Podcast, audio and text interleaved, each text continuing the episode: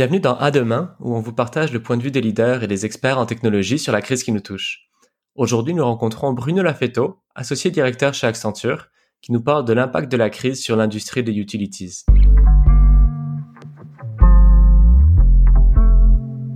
Donc, bonjour Bruno. Avant de commencer, peux-tu te présenter et un peu expliquer ton parcours pour notre auditoire? Oui, bien sûr. Donc euh, euh, Bruno euh, Bruno Lafetto, je suis associé directeur chez chez Accenture. j'ai fait l'essentiel de ma carrière chez Accenture en ayant commencé au bureau de Paris et en étant en ayant transféré à, Montréal en 2000 en 2005. J'ai j'ai fait l'essentiel de, de, ma carrière dans le secteur de, de l'énergie, des utilities plus plus particulièrement. Et il y a probablement deux ans maintenant, j'ai j'ai repris euh, un portefeuille un peu plus large qui est celui des, euh, des clients euh, industriels pour, pour la, zone du Canada. Est-ce que tu peux clarifier pour nous ce que c'est le secteur des utilities et le secteur industriel? Ouais, alors les utilities, en fait, c'est une industrie qui, qui, qui, en fait recouvre essentiellement tout ce qui est production, transport et distribution d'électricité, de gaz, d'eau et la gestion des déchets. Donc euh, typiquement euh, ici au Québec, on va essentiellement euh, parler d'Hydro-Québec et de gaz métro pour l'électricité, le gaz. les municipalités sont celles qui s'occupent de l'eau essentiellement, puis différentes sociétés s'occupent de la gestion des déchets. Mais l'essentiel de ce marché ici est, recouvert par Hydro-Québec et Gaz Métro. Je voulais finir sur les, clients et les clients industriels.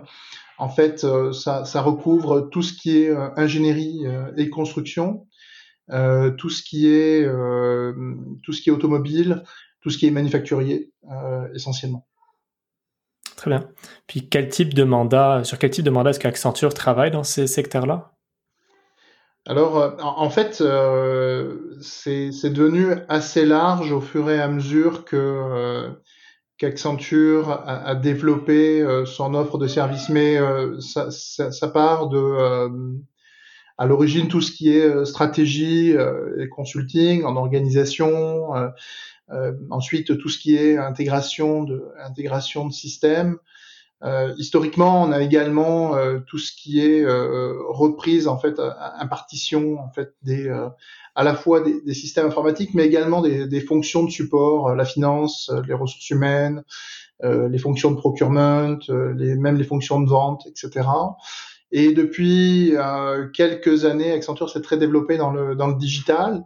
Euh, et donc euh, aujourd'hui, en fait, euh, on fait notamment la partie, soit la partie, euh, on va dire e-commerce, relation digitale avec les, les clients. je pourrais revenir là-dessus un peu plus tard, mais également tout ce qui est véritablement production publicitaire, etc. Donc, à titre à titre d'exemple, parce qu'aujourd'hui, Accenture est devenue une des plus grosses agences digitales dans le monde. Euh, et euh, par exemple, Accenture a, racheté il y, a, trois ans maintenant, je pense, euh, une compagnie qui s'appelle Droga5, euh, qui, qui, a notamment fait la plupart des effets spéciaux de, de, de Game of Thrones. Donc, on, on s'attend pas forcément à ce qu'Accenture soit, soit derrière Game of Thrones, mais d'une certaine façon, on, on y est. C'est un spectre de services assez large. Ah oui, très, très large et qui s'est qui s'est élargi pour euh, je veux dire philosophiquement partir de ce qui était le conseil le plus le plus classique possible autrefois, proche des services financiers, pour aller vers le, le cœur de métier euh, de, de, de, nos clients. Il y a aussi un domaine, je pense que tu as oublié en fait, qui est très important pour moi, c'est la sécurité informatique. Je pense qu'Accenture aussi s'est développé là-dedans. À moins que tu, je, si je me rappelle bien, c'était une, une branche à part en fait chez Accenture aussi. Ouais, alors elle s'est euh, elle s'est pas mal euh, distribuée euh, depuis euh, parce qu'il y a des aspects qui sont à la fois du côté stratégie consulting, tout ce qui est gouvernance culturelle, etc.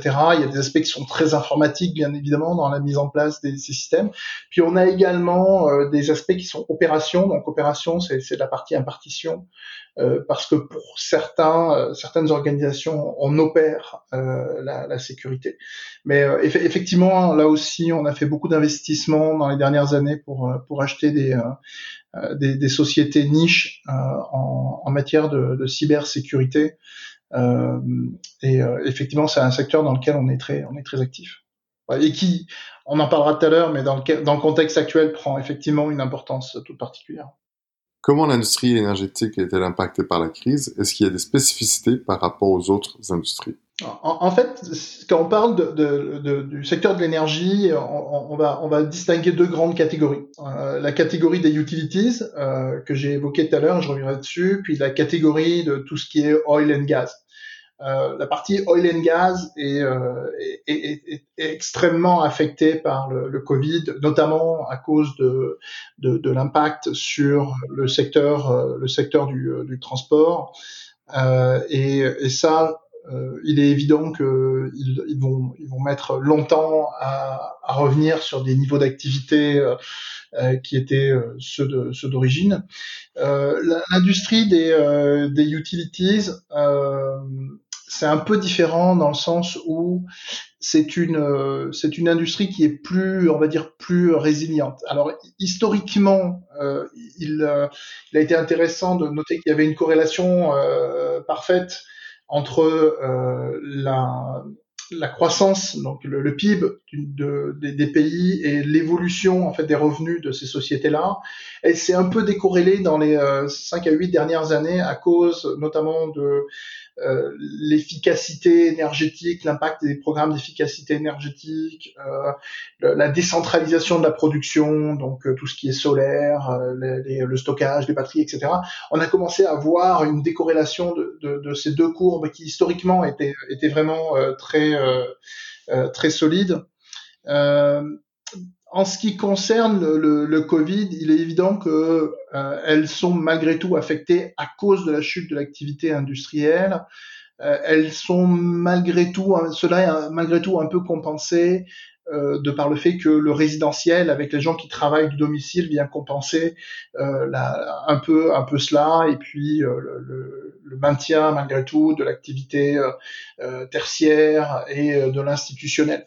Donc, mais quand on quand on écoute Hydro-Québec, effectivement, ils ont vu une chute dans la consommation probablement une chute dans leurs revenus. Après, il faut voir que souvent le secteur industriel est le secteur sur lequel euh, les utilities font le moins de, de profit euh, de profit possible. Donc, euh, en pourcentage, il est probable que la rentabilité la rentabilité augmente. ce sera ce sera à voir en fonction de la façon dont ils ont réussi à utiliser leur surplus. En fait. C'est quoi les, les ajustements que tu vois dans l'industrie face au Covid? Alors, je, je, pense que le Covid va être probablement un accélérateur euh, de, des tendances qui étaient déjà là dans cette industrie. C'est-à-dire que c'était une industrie qui était déjà très affectée euh, depuis plusieurs années par euh, les, les, besoins de euh, décarbonisation euh, du, de, de, de l'économie, etc. Alors, c'est sûr qu'au Québec, on se sent un peu moins euh, sensible ou affecté par cela d'un point de vue utilities, parce qu'Hydro-Québec produit euh, la, majorité de son énergie, bah, la, quasi, la totalité de son énergie avec des, énergies euh, euh renouvelables, l'éolien, l'hydro, l'hydroélectricité, l'éolien maintenant ils se lancent un peu dans le, solaire, ils ont abandonné le nucléaire, donc euh, c'est sûr que ça, nous parle moins. Mais dans, le reste du monde, c'était une tendance extrêmement forte. euh, qui a déjà pas mal euh, modifié euh, le visage de cette de cette industrie.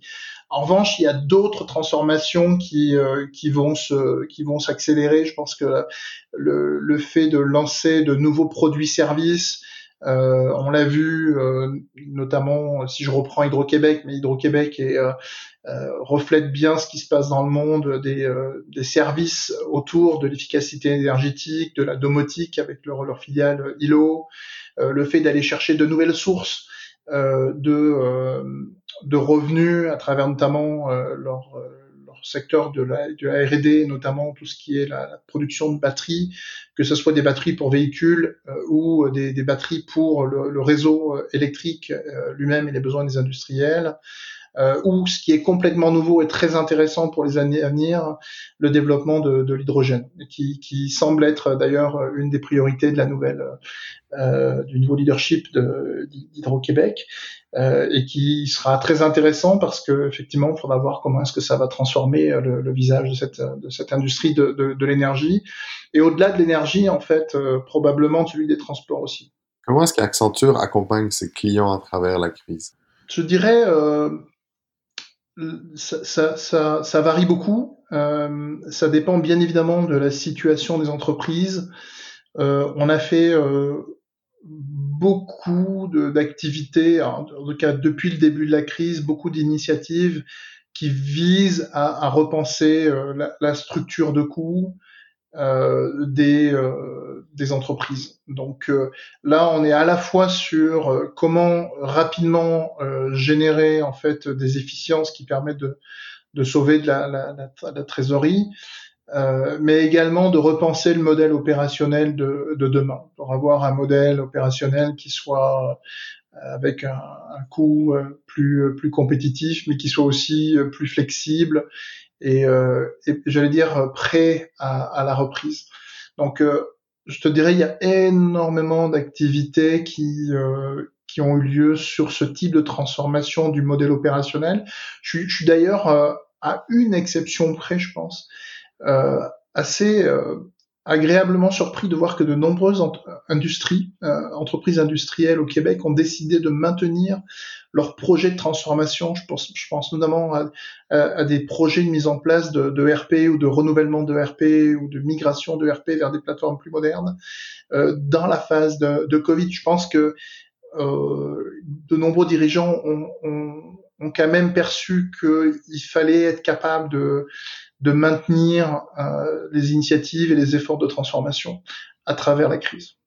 Accenture en tant que tel, est-ce que vous, tout ce que tu viens de nous dire, est-ce que vous êtes appliqué les mêmes conseils que vous essayez d'appliquer en fait aux, entreprises d'industrie, ça veut dire euh, les aider un peu plus tactiquement, les aider à voir un peu plus long terme, transformer leur modèle opérationnel. Est-ce que Accenture a dû appliquer sa propre médecine en fait à lui-même ou C'est une très bonne question ça. C'est une très bonne question. Euh, bon, après, on, nous, on est dans un secteur qui est vraiment celui du, euh, du service. Euh, en fait, la, la première chose qu'on a fait, ça a été de maintenir notre notre actif industriel, notamment euh, en permettant à, à, tous nos employés de d'être capables de continuer à travailler à partir de chez eux. Donc, euh, je pense qu'il y a par exemple en, en Inde, il y, a, il y, a, quelques 100 000 ordinateurs qui ont été déployés en, en une ou deux semaines euh, il y a des centres entiers de, de livraison qui ont été euh, euh, mis en mode working from home en quelques en quelques jours. Euh, ça, c'était dans le but de, de, continuer à maintenir, on va dire, l'appareil l'appareil industriel en vie. Euh, après, en fait, euh, le deuxième élément de transformation important, euh, c'est c'est la nature des c'est les dépenses, parce qu'on est en fait une une industrie qui consomme énormément de, notamment de déplacements, de voyagements, etc. Et du jour au lendemain, en fait, cette portion-là de notre euh, structure de coût a, a, a diminué, elle a même euh, disparu.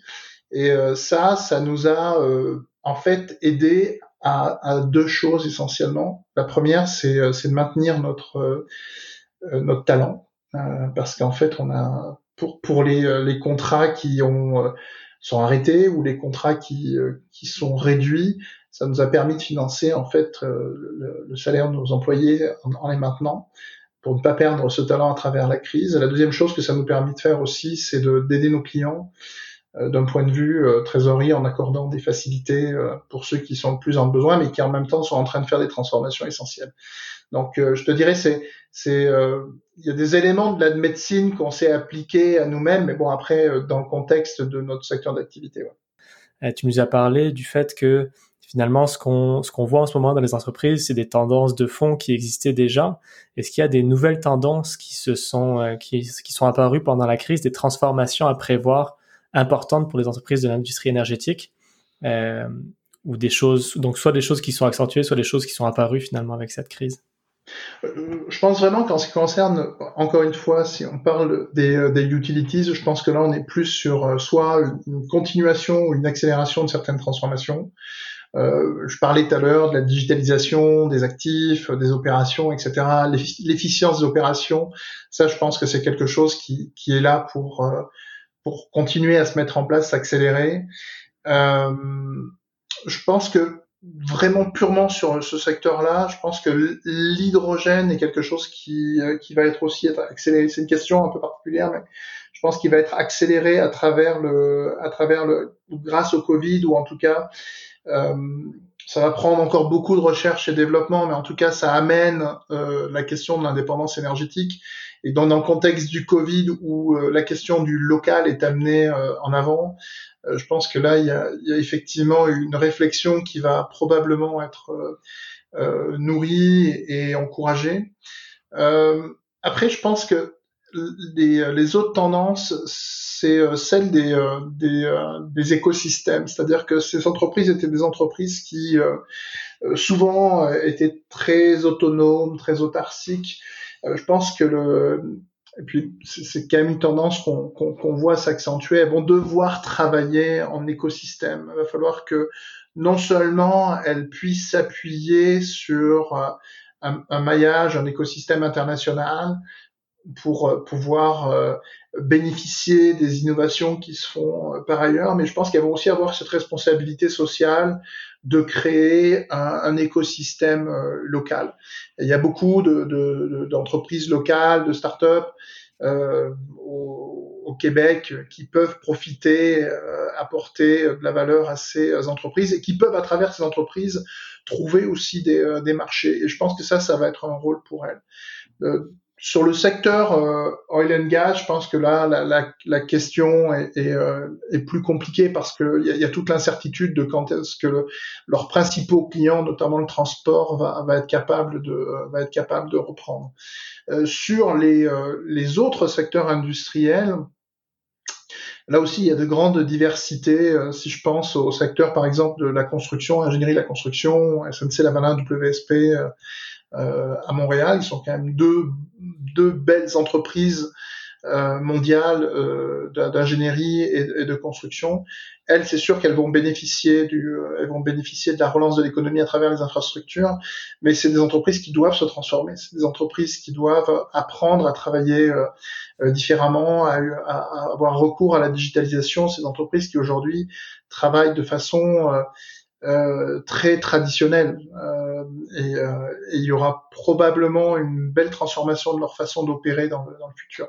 Les entreprises du secteur manufacturier, je pense que là il y a une vraie réflexion sur euh, le, la, la, supply chain à avoir à la fois sur leur euh, leur écosystème de, de fournisseurs, sur la flexibilité de l'appareil industriel, comment est-ce que leur appareil industriel peut être plus flexible pour s'ajuster bien évidemment à la demande, ce qui était quand même une grosse tendance, comment avoir des cycles innovation, design, euh, construction, euh, livraison qui deviennent de plus en plus euh, courtes, mais aussi euh, être capable d'adapter euh, l'appareil industriel à des enjeux sanitaires comme celles posées par le Covid. Comment est-ce que les entreprises peuvent avoir un rôle social dans le contexte Covid pour produire euh, des ventilateurs, par exemple, comme ça a été le cas pour certaines, comme CAE, par exemple, qui s'est mise à produire des, des ventilateurs. Cette question de la flexibilité de l'appareil industriel va être, à mon avis, va être accélérée par le, le Covid et c'est une bonne chose. Avec toute ton expérience, Bruno, comment est-ce qu'un dirigeant peut-il se préparer à répondre à la crise? Je pense qu'il y a peut-être deux, deux niveaux. Le, premier, euh, euh, je pense qu'il le Covid amène les entreprises à, prendre en compte euh, d'autres dimensions dans leur stratégie corporative. Aujourd'hui, on était sur la croissance, on était sur la rentabilité, on était aussi un peu sur des enjeux environnementaux, euh, etc. Euh, je pense que le, la, la conformité, la sécurité était là, mais en tout cas, je pense que c'est certain que va falloir qu'ils prennent des rôles euh, plus importants. Je pense notamment à la sécurité parce que je pense qu'on va vers un monde qui sera de plus en plus exposé.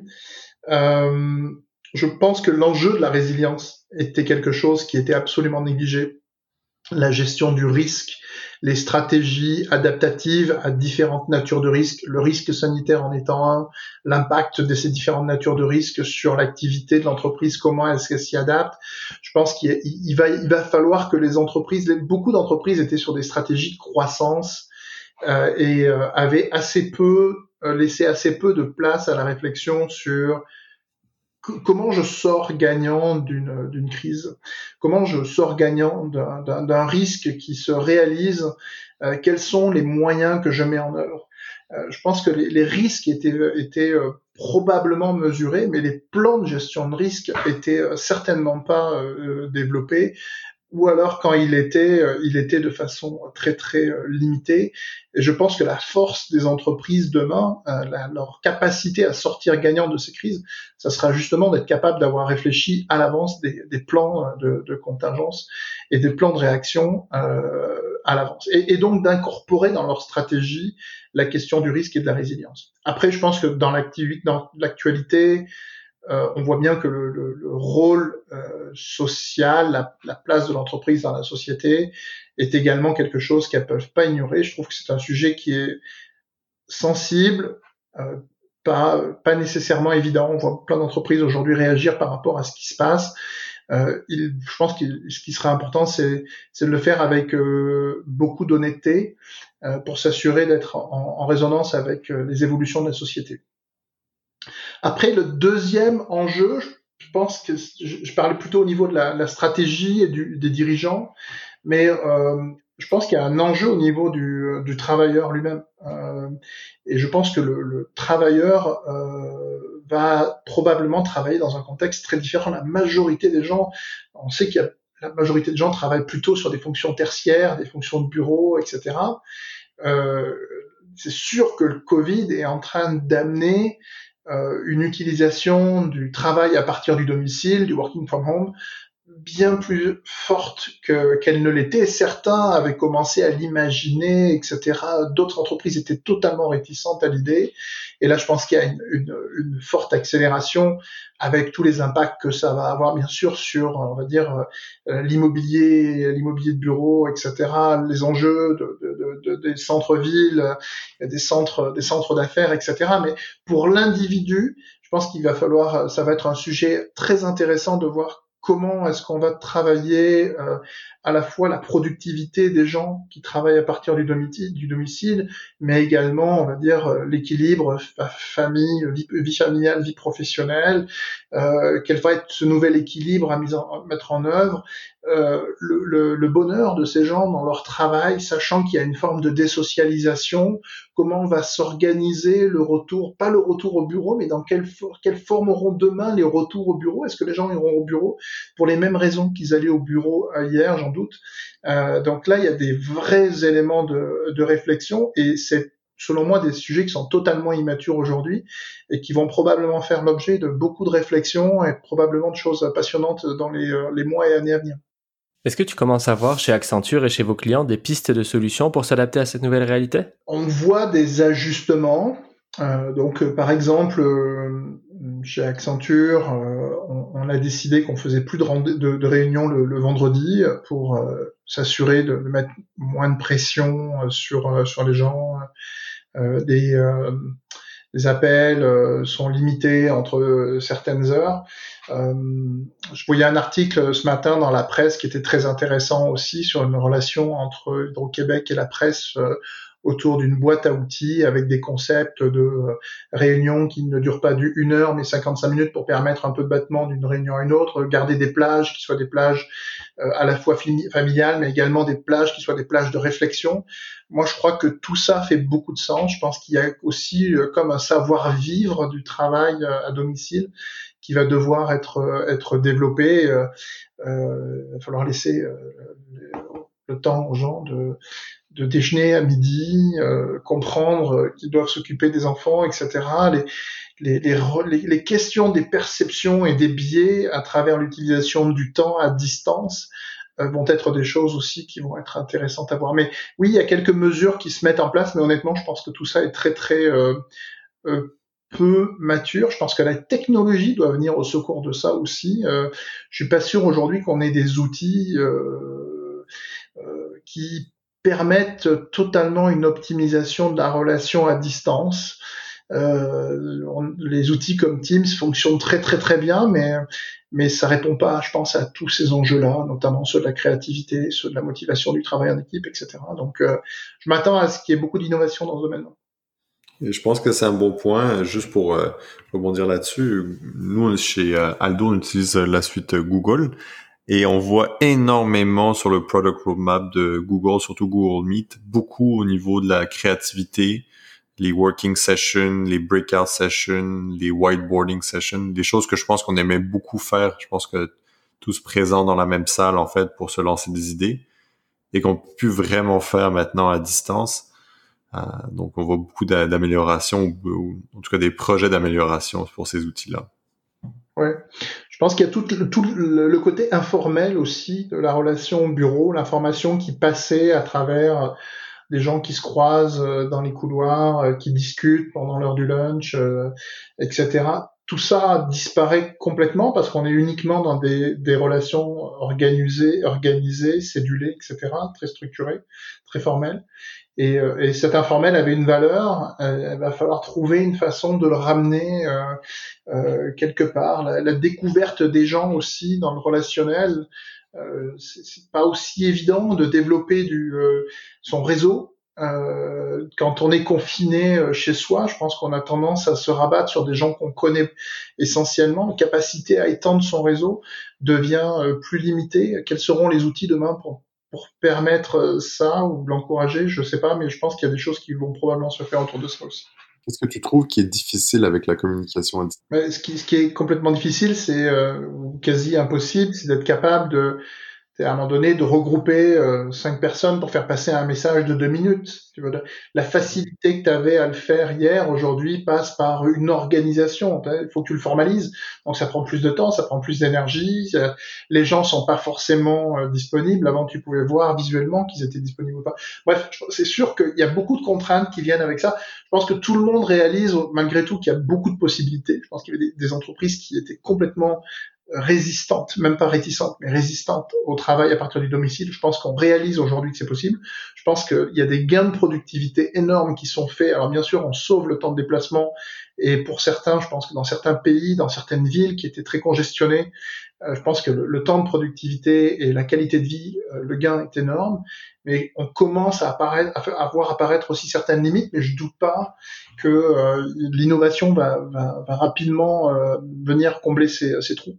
Merci Bruno. Luc et moi, nous te remercions beaucoup d'être venu nous rencontrer aujourd'hui et partager ton expérience avec Accenture et comment Accenture fait face à la crise et aide ses clients. Ben, c'est moi qui vous remercie d'avoir proposé ce podcast. C'était un moment très, très agréable avec vous, en tout cas.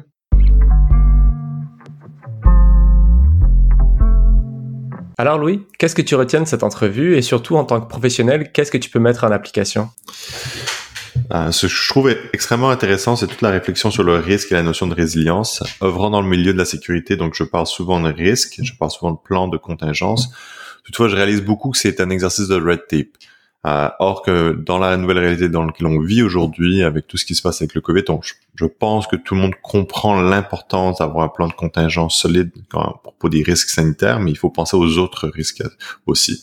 Donc, j'essaierai de mettre en place ce genre de, de processus, de, de, montrer la valeur de ces plans de contingence aux exécutifs et leur dire que c'est extrêmement important de les tester, euh, car ce qu'on a vu avec le Covid, on voit très bien que c'était extrêmement important. De mon côté, je retiens deux choses. La première, c'est la particularité de l'industrie des utilities qui, plutôt que d'opter pour une politique d'austérité avec des coupures de budget et de personnel, se relance par l'investissement dans des grands projets, ce qui contribue à la relance de l'économie.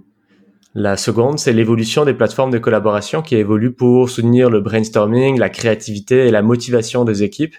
Et on commence à voir les, les premiers traits de ce changement chez les gros joueurs comme Microsoft et Google. Merci de nous avoir écoutés et on se retrouve la prochaine fois pour un épisode de demain.